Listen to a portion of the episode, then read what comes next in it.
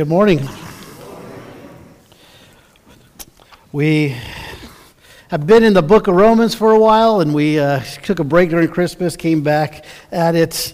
And so, as we've gone through the book of Romans, the first 11 chapters of Romans have this Paul coming through and talking to us about what this is all about, what Christianity is about, trying, and then he gets to chapters 9 through 11 and talks to, to the Jews and, and tries to help everybody understand how this is all supposed to work together. And then he gets into chapter 12.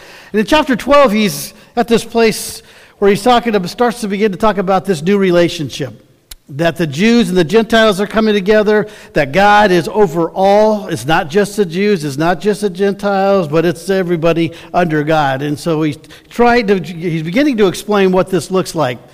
Our relationship with God, but also our relationship with each other. And so, as we go through chapter 12 and 13 and 14 and 15 and 16, he's going to tell us how to do this, how this is supposed to look.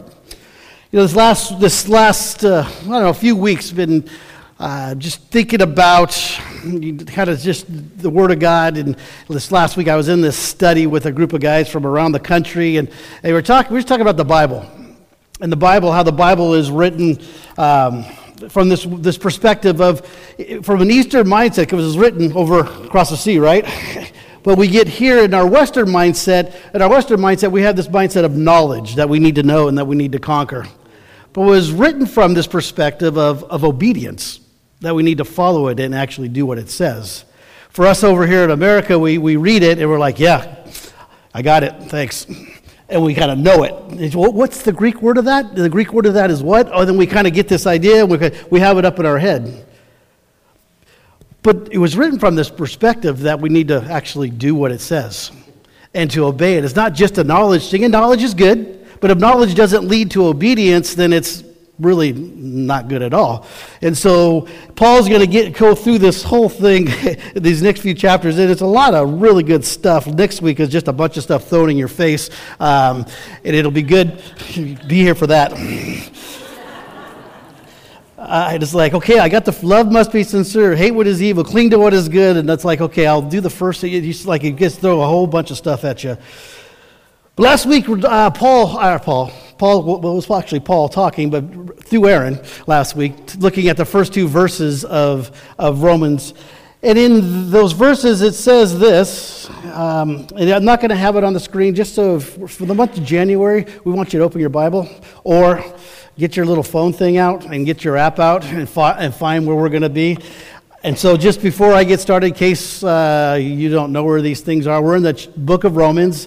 Uh, there's a Pew Bible there if you don't have one with you. Um, I believe it's, I didn't get the page, I was going to do it, but I decided to let you do the work. What, what page is Romans chapter 12 on? 947. So if you've never opened a Bible before, and you're with us, it's on page 947. No, I'm gonna. this is this is crowd participation. So, audience. So, chapter 12, verse 1, he says, I'm just going to go through it because it leads into what we're going to talk about today. It says, I appeal to you, therefore, brothers, by the mercies of God, to present your bodies as living sacrifices, holy and acceptable to God, which is your spiritual worship. And then verse 2 says, Do not conform to this world, but be transformed by the renewal of your mind, that by testing you may discern what is the will of God, what is good and acceptable and perfect. And as I was reading through this again this week, and as I was sitting with these guys and I was reading back over uh, this idea to present your bodies as living sacrifice. Now, if you have the NIV, it says, in the view of God, mercy. In the ESV, it says, by the mercies of God. But to present your bodies as living sacrifices, uh, holy, and, holy and acceptable to God, that whole concept, that whole idea is being obedient. That everything you have, everything that's within you, everything that you would be obedient to, to God. And he's, say, he's Paul's saying, whatever it is, whatever it takes, give yourself over to what I'm about to tell you. To live this out. Because this is what's important. If you don't live it, it's really not that good. You got to live it. And so this is kind of where we're headed. And so verse verse, this idea that he goes on in, in verse 2 and he says that do not conform to this world, but be transformed by what? renewal of your mind. Now, this last when this last week we were going through this, and I was thinking about this because it says the renewal of your mind. What's it do? By testing it, it discerns what the will of God is, what is good, acceptable, and pleasing. I was watching this. I saw this video on on this last week, and I shared it on Facebook with. But I wanted to show it to you because it's idea. This idea of it, when you're in the Word of God, what it does for you. Um, that when you're continually in the Word of God, what it does. And it's just, just a, it's just study that's what's happened. So show, it's about two minutes. There was a recent study by the Center for Bible Engagement where they pulled 40,000 uh, uh, general population in the U.S. from 8 to 80, and they just wanted to see how we are engaging with Scripture. Right and they discovered something that actually became kind of the profound discovery of the entire study. It, they weren't even looking for this, and this is kind of became the highlight of the study. Right. Um, when we're in the scripture one time a week, and that could be church on Sunday, that's pastor saying you open your Bible, we hear the message, one time a week had negligible effect on some key areas of your life. So i am going to spell that out more here in a moment. Two times a week, negligible effect. Now, at three times a week, there was a blip on the map, like there was a heartbeat. Something happened, again, a heartbeat. Okay. But here was a profound discovery. When we're in the scripture four times a week, it literally spikes off the chart. You would expect that it would be one, two, th- I mean, there'd be a gradual incline on the effect and impact that would have in your life, but it was literally one, two, three, four, something radically happens. Okay, you got my curiosity. To this what, extent. What kind of behavior is being affected? Feeling lonely drops 30%. Wow. Ang- Four times a week in the Four Bible. times a week in the Bible. Okay. Anger issues drop 32%. Uh, bitterness in relationships, marriage, a relationship with your kids, and so on, drops 40%. Alcoholism drops 57%. Feeling spiritually stagnant. You know, if there was one area when I'm talking with people that, that they'll be honest about is they just feel spiritually stagnant. Ask them the question, how much time you spend in Scripture? If they're in the Scripture four times a week or more, it drops 60%. Wow. Viewing pornography drops 61%. That's very important. Now, on a flip positive side, sharing your faith Wow. jumps 200%. Wow. Because you have a confidence in God's Word. And then discipling others jumps 230%. That's that's amazing right there. Now, I show you that video, but for those of you who are in the Word and reading the Word more than four times a week, do you know that? You comprehend? I mean, the idea that when you're in the Word, you know you're more effective. And Paul is trying to get that across in verse, you don't conform to this world, but be transformed. And the way you're transformed is by the renewal of your mind, by the Word of God. And so he goes on in verse 3, and where we're going to start today, and he says this it says, For by the grace given to me, I say to everyone among you, not to think of himself more highly than he ought to think, but to think with sober judgment, each according to the measure of faith that God has assigned. And so, for the grace given to me, I say to everyone, not to think of yourself more highly than you ought. And just to kind of take us back to where we've been, the Jews coming along, Jews thought they were the chosen people, right? And so as they looked at everybody else, they kind of looked down on other people. Um, and that was the Jews, and we look at them and go, they shouldn't do that. But how many of us ever think of ourselves more highly than we ought? Maybe when you look at other people that aren't coming, living to the standard that you want them to live to. Maybe it's maybe you drive through by you're going through the Safeway parking lot and you get frustrated. Uh, maybe it's who knows what it is, but there's all kinds of ways where we get to this place where we think of ourselves more highly than we ought. And he says, but this is the way we're supposed to think of ourselves. He says to think with sober judgment. Now, now sober judgment, that idea there is to be rigorously accurate, completely in touch with reality. And so this, this concept that you, that you know who you are. Sometimes you ever been around people where they puff themselves up? like, like me, me, me, I, I, I. It's everything's about them. Or just maybe they think they're better than they are. Uh, and so he's saying that to think of yourself to be rigorously accurate, to know who you are, to have a concept. A lot of times we don't get that, and we, so we think we're better than we are. But I think it goes the other direction too. And the idea that you have to, to have sober judgment, to, to be rigorously accurate about this, is that, that sometimes we think we're no good. Sometimes we we, we don't think we live up, and sometimes we think we're not all that. And what he's trying to get across to you here is that you need to be rigorously accurate about how you think about yourself, that how you perceive yourself. And there's all, there's all kinds of money. If you go to a bookstore, go to Amazon, there's all kinds of money spent on, on this kind of stuff to try to feel self help. And this is what you need to do. If you just do this, you'll think better about yourself. Eh, or, or it, it, there's all kinds of stuff written about this stuff. And what he's saying, Paul's trying to get across to us, he says to think of yourself with sober judgment, to be accurate with who you are, to be completely in touch with that. And then he, he goes on, I'm going to get you, I'll get to Philippians in a second, but he goes on and he says, um, he says, but to think to each according to the measure of faith that God has assigned. Now that word measure is, means meter, and a lot of times when we read that, we think about the amount of faith. And so the amount of faith that's been assigned, and we think that's kind of the mindset that we get that, well, I just don't have as much faith because, you know, this guy has a lot of faith. I just don't have as much faith as him. So it has not as much has been assigned to me. And so I can't do what he does because he has more faith than I do. And that's not what they're saying here at all. He's talking about the standard of faith. And the standard of faith is, is, is this, is Christ. That in Christ, he's, he's getting to this point, he, he's coming, he says, each according to the measure of faith, to the standard of faith that God assigned. And what did God assign? The standard of faith is Christ. That Christ himself is crucified, that he went to the cross and he died for each and every one of us. And that is our standard of faith. And when you can comprehend that and you understand that it doesn't matter who you are, every single one of us is in Christ. Whether you were born with a silver spoon, a gold spoon, or whether you weren't born with that, whether you have money or no money, whether you have gifts or whether you have no gifts, whether what it doesn't matter what you have, what you do have is a standard of faith, which is Christ. And what he's trying to get across to us is think of yourself with sober judgment. Be rigorously accurate about who you are because it doesn't matter if you're a Jew or a Gentile, it doesn't matter who you are, what you do have is you do have Christ. And in Christ, we are all brothers and sisters, and it doesn't matter what you have or what you don't have, we are all equal in that.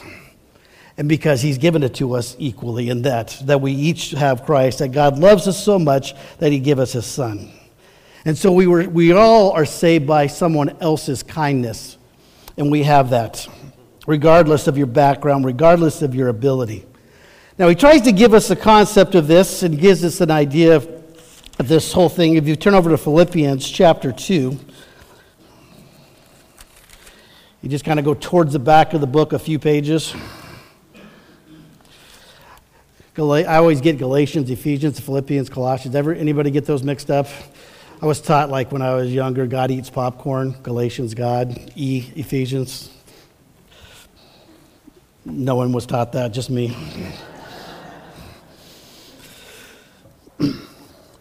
In Galatians chapter 2, I'm going to start at verse 2.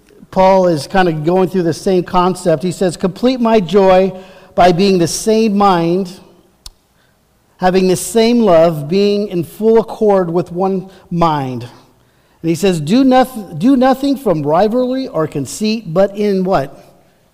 Humility, count others more significant than yourself. And then verse 4, it says, Let each of you look not only to his own interest, but also to the interest of who? Others. And then it says, having this mind among yourself, which is yours in Christ Jesus. Then he's going to go on to try to explain to, to you what this looks like because he's not just asking you to have it, he's trying to show you this is what Jesus' mind was.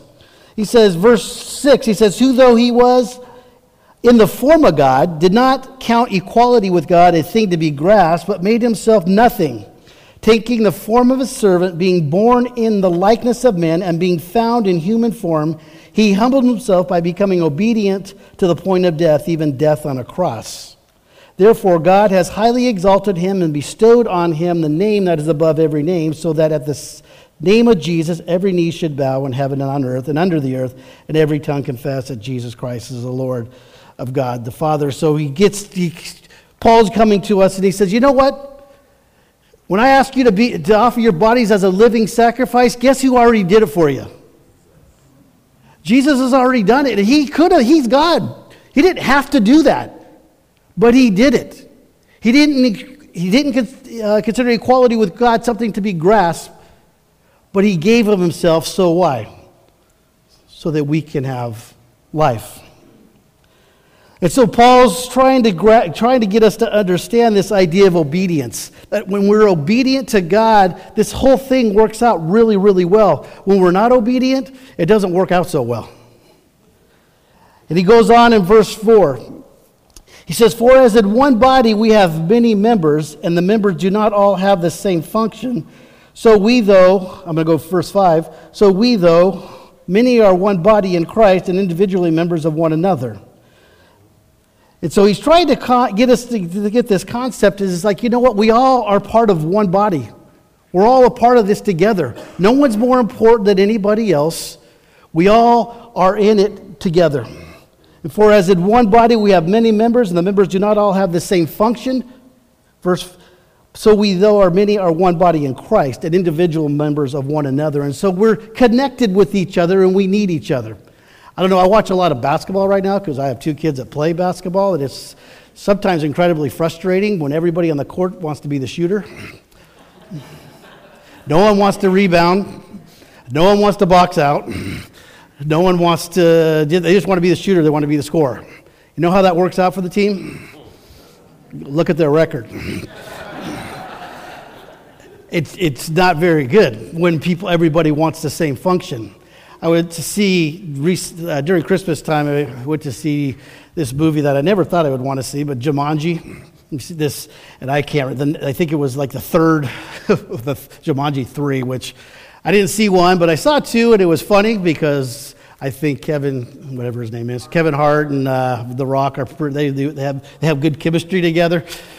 So the first, I saw that one, whatever that one was called, but then this this last one, and I was sitting there watching this thing, and it's not quite as good as the second one, um, but it still was clever. And basically, if you've never seen Jumanji, it's these these kids get sucked into this game, and so they be, the whole movie is about them being the game.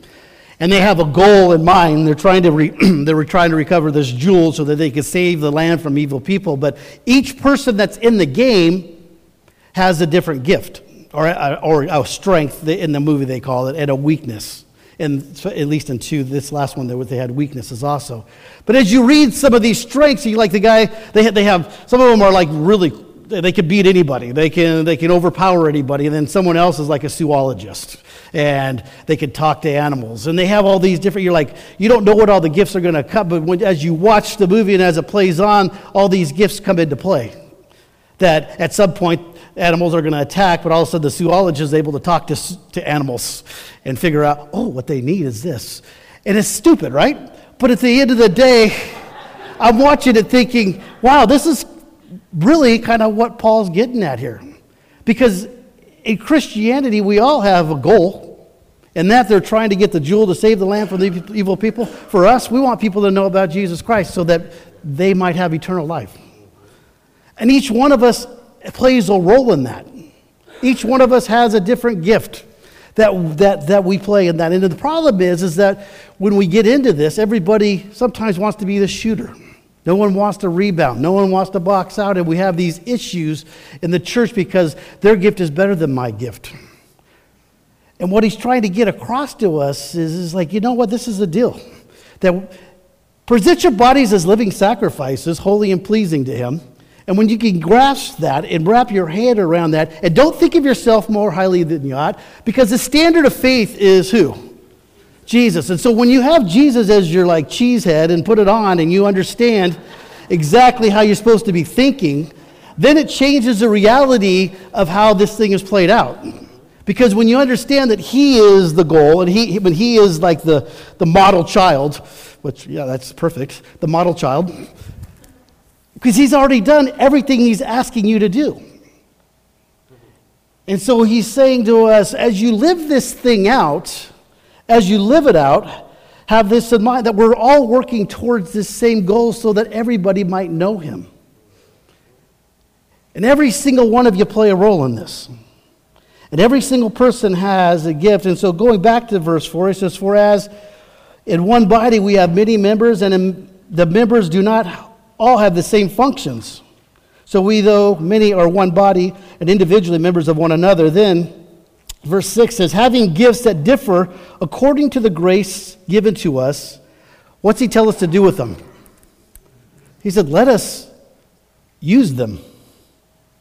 And then he goes on and gives a whole list of things, and he says, if it's prophecy in proportion to our faith.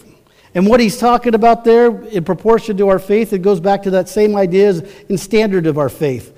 That Christ, that, that you would not preach a false doctrine. So if you have a gift of prophecy, preach it correctly.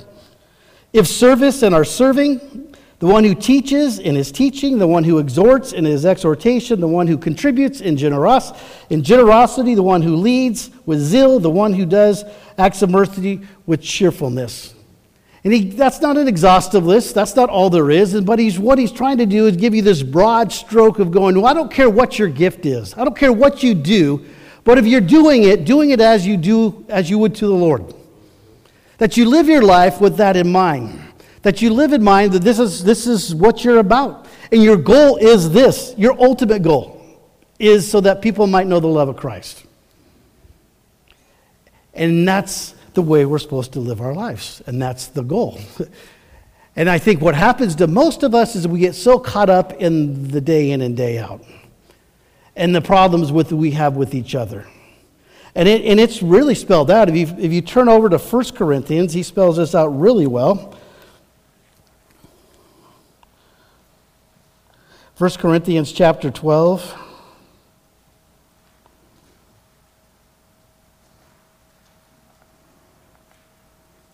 And he talks, he's talking about the exact same thing.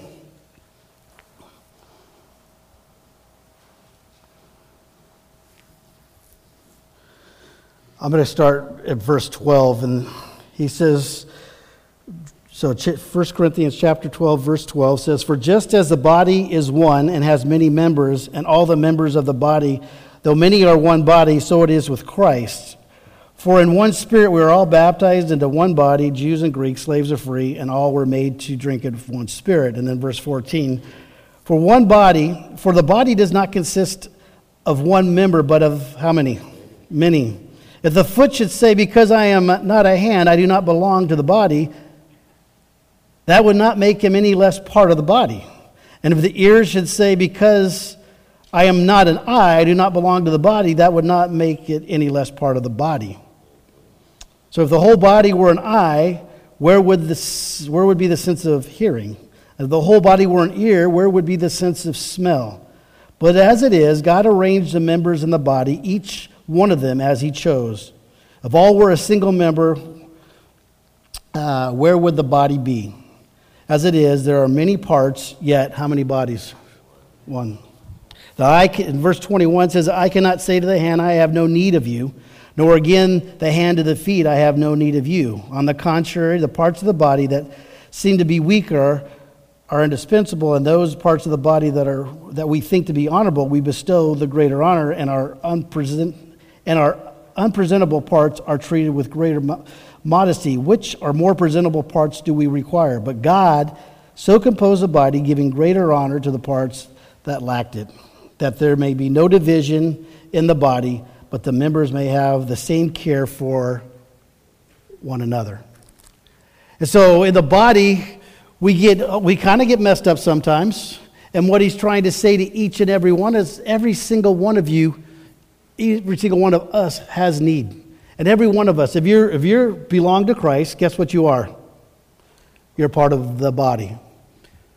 And every single part of your body has need and has purpose. That is true. And so the thing that we got to comprehend is that we're needed. So if you on one side you can't think you're more important, but on the other side you can't say, oh, I don't have any gifts. I, I'm not usable. I can't because every single person is needed. You know, this, this last week, we were, I don't know, last Sunday, if you were sitting here, one of our members, Lawrence Blakely, was sitting right here, and he was kind of struggling a little bit. And Lawrence has been kind of having some issues, and so after service, Don, uh, Jordan took him to the hospital. and they took him over to Riverbend. And this past week, uh, Lawrence Blakely passed away.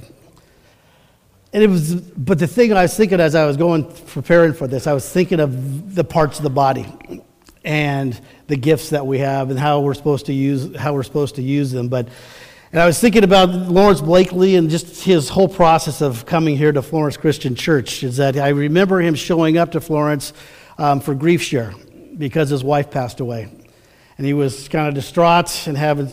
And so he sat in grief share week after week with Steve Fonda.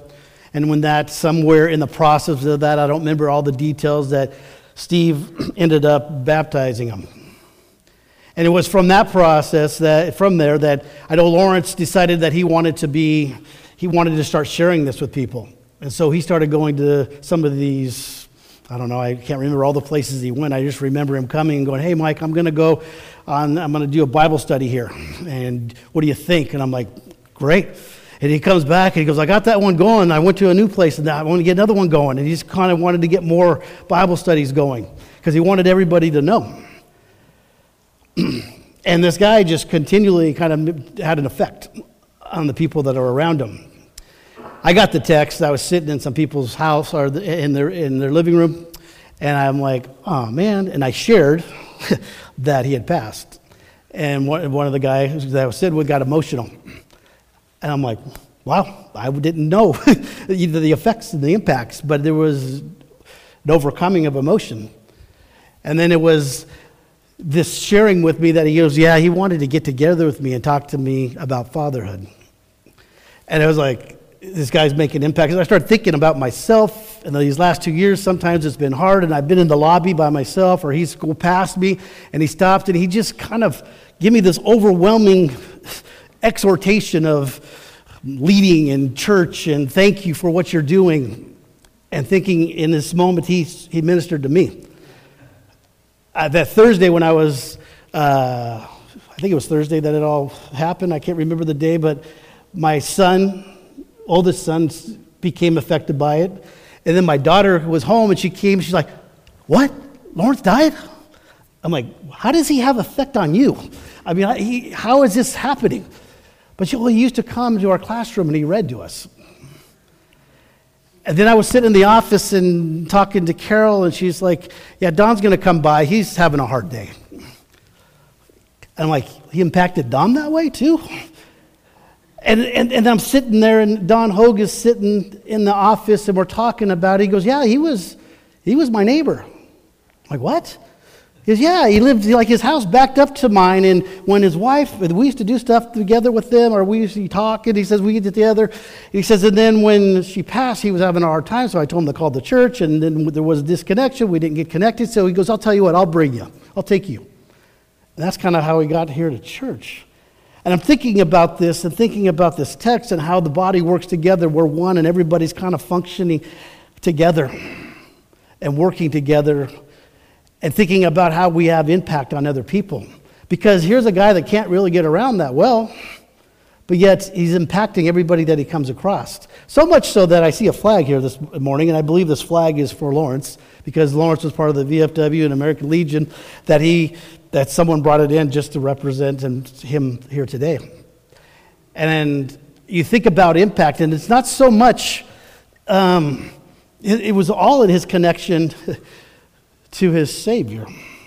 That he so badly wanted to love everybody around him, and I wanted everybody to hear the message. You know, as I, as, so as I read this, to think of yourself in sober judgment, this guy was incredibly talented. I mean, if you, I know that as I talk to people, they're like, oh my gosh, his calligraphy was amazing. And, and, and then they did something with the paper in Chicago, and he just like had all these things, like so many different things going on, but he was so in touch with who he was and he was in touch that he had a Savior. You know, as we live life and you think you're getting to the end, and maybe you're, you may, I mean, here he is in, the, in a part of his life where it was distraught. If you spent any time with him, you knew he missed the heck out of his wife. But yet he continued to, to serve and continue to live this out. And I, and I guess for me and for you to give it to you, to the encouragement that we have Christ as an example, but here's a guy right here that I know he touched you all, a lot of you. And the idea is that we, each one of us, Christ, Christ wants us to be. He wants us to, to think of ourselves in a sober judgment, to have the measure of faith that He is the standard, and that's what we live to. There you go. That's it. You pray with me? Father, we thank you so much for uh, your word. And this message isn't about Lawrence Blakely, it's about you, Jesus. But it's the impact that you have on others, the impact that you have and what you've done. And so, Jesus, you came and you impacted Paul like no other. And Paul decided he was called and dedicated his life to serving you. And because of what he, a lot of the work he did, books were written. And we stand here today and sit here today knowing you. But Lord, I, I thank you for the example of Lawrence. But Lord, I pray for each and every single one of us. Lord, that we would not that we would know that we are gifted by you, that we would know that you have a desire for us to be obedient to you, and that other people around may know you because of the way we love each other. And we know that very clearly from Scripture, from John, where it says, They'll know that you are my disciples by the way you love each other. And so, Paul, starting out here in chapter 12, wanting us desperately to understand that, that we're all one, that we're all connected in you, Jesus. And we thank you for, for that. And I pray, Lord, that you, we, would, we would know that you want to use us, that we would look for opportunities wherever we're at, whether, whether we're shopping, in the grocery store, whether we're driving, no matter where it is, you want to use us. And so, Father, I just ask that you would help us to comprehend that and grasp that. And we pray this in Jesus' name. Amen.